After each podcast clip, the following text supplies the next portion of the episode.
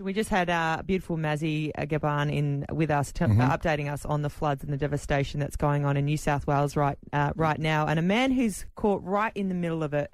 Uh, his name's Mike. Uh, he was in Melbourne last week. Uh, returned to Sydney to Mm. get to his stepdaughter, only to be cut off. And essentially, she was home alone while the floodwaters were obviously rising. And we've got Mike on the phone right now to give us an update. Good morning, Mike. Morning, guys. How are you?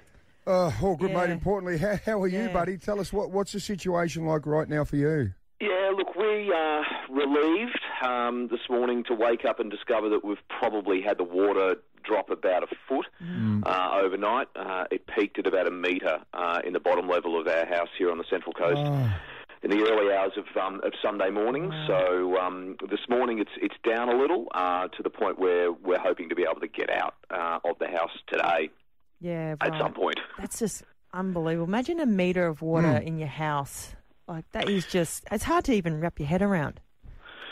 Yeah, uh, we're very fortunate here that um, the house um, that we're in, we've only been in this place for a year. Uh, it's flooded uh, before, uh, and, and it's designed to sort of withstand this kind of flood. So Right. uh, downstairs is, uh, we're entirely live, living upstairs. Downstairs is you know, laundry, storage, Yep. that kind of stuff. There is a, bedroom down there, but um, uh, yeah, we're, we're very fortunate that the place is, is reasonably well um, uh, you know, uh, built to, to cope with it. But um, certainly Saturday uh, was a, a very high level of anxiety as I was stuck in Melbourne and, and couldn't get back. But uh, managed to get back late on Saturday, just in time to um, to get into the place and, and try and uh, move some stuff to higher ground. Mike, your daughter Ella obviously was stuck at home uh, alone. How was that for you? And how long was she there? Um, how was she? I'm assuming you're you're back there with her now. Is that right?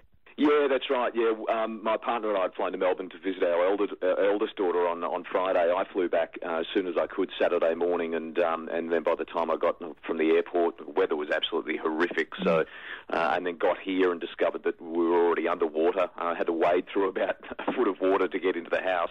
Um, yeah, look, she was remarkably calm. I think. Um, you know, I'd been trying to reassure her. We'd, we'd not been through one of these here uh, before, so um, the I guess the just the unknown was the thing that really caused the most amount of um, mental anxiety for all of us. But um, as I say, a great deal of relief this morning. That it looks like, for us at least, the worst has passed. Not so for um, some other parts of the state, unfortunately. Mike, I'd imagine uh, many people in the community are very resilient and have been through similar situations and, and completely different disasters as well. Um, has everyone been banding together really well?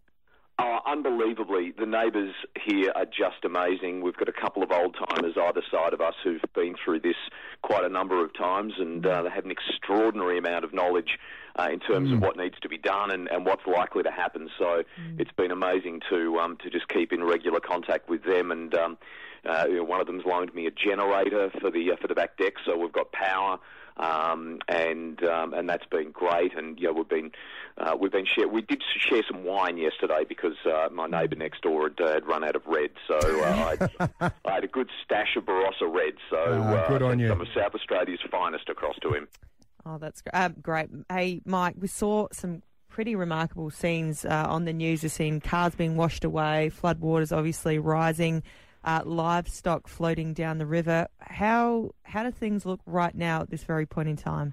Yeah, where our place is, we're right on uh, the Wyong River, uh, which flows out of the Watagan Mountains and uh, into the coast. If you've ever holidayed on the New South Wales Central Coast, our river uh, exits at the entrance um, on Tuggerah Lake.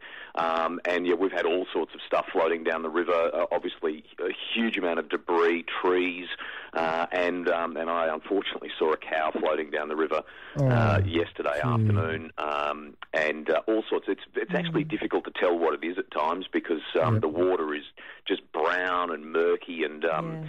and obviously flowing at an incredible rate. Mike, how do you feel? Like, I imagine emotionally it's a pretty challenging situation. Um, do you, you you're optimistic that this you've seen the worst of it now and it's just rebuilding time?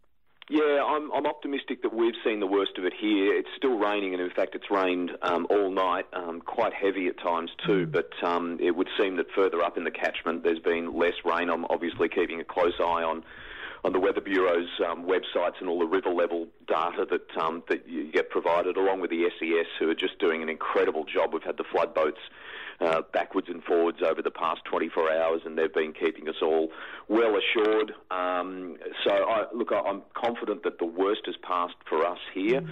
Uh, I know in Western Sydney on the Hawkesbury and Nepean that's mm. not the case, and, and further up the north coast.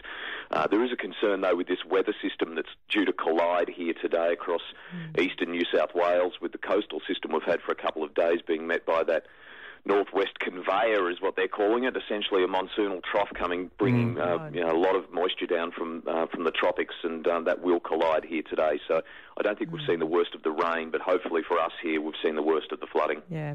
Hey, uh, Mike, thank you so much for joining us. We're so glad that you were able to reunite with Ella, your daughter, because you know, as parents, it'd be scary times to you know not be able to get to your kids when they're in trouble. But thank you so much uh, for joining us, and we wish you guys all the best, and hopefully. Um, yeah, some relief really soon. Yeah, huge relief already this morning, guys, and I really appreciate the call. Thanks, Mike.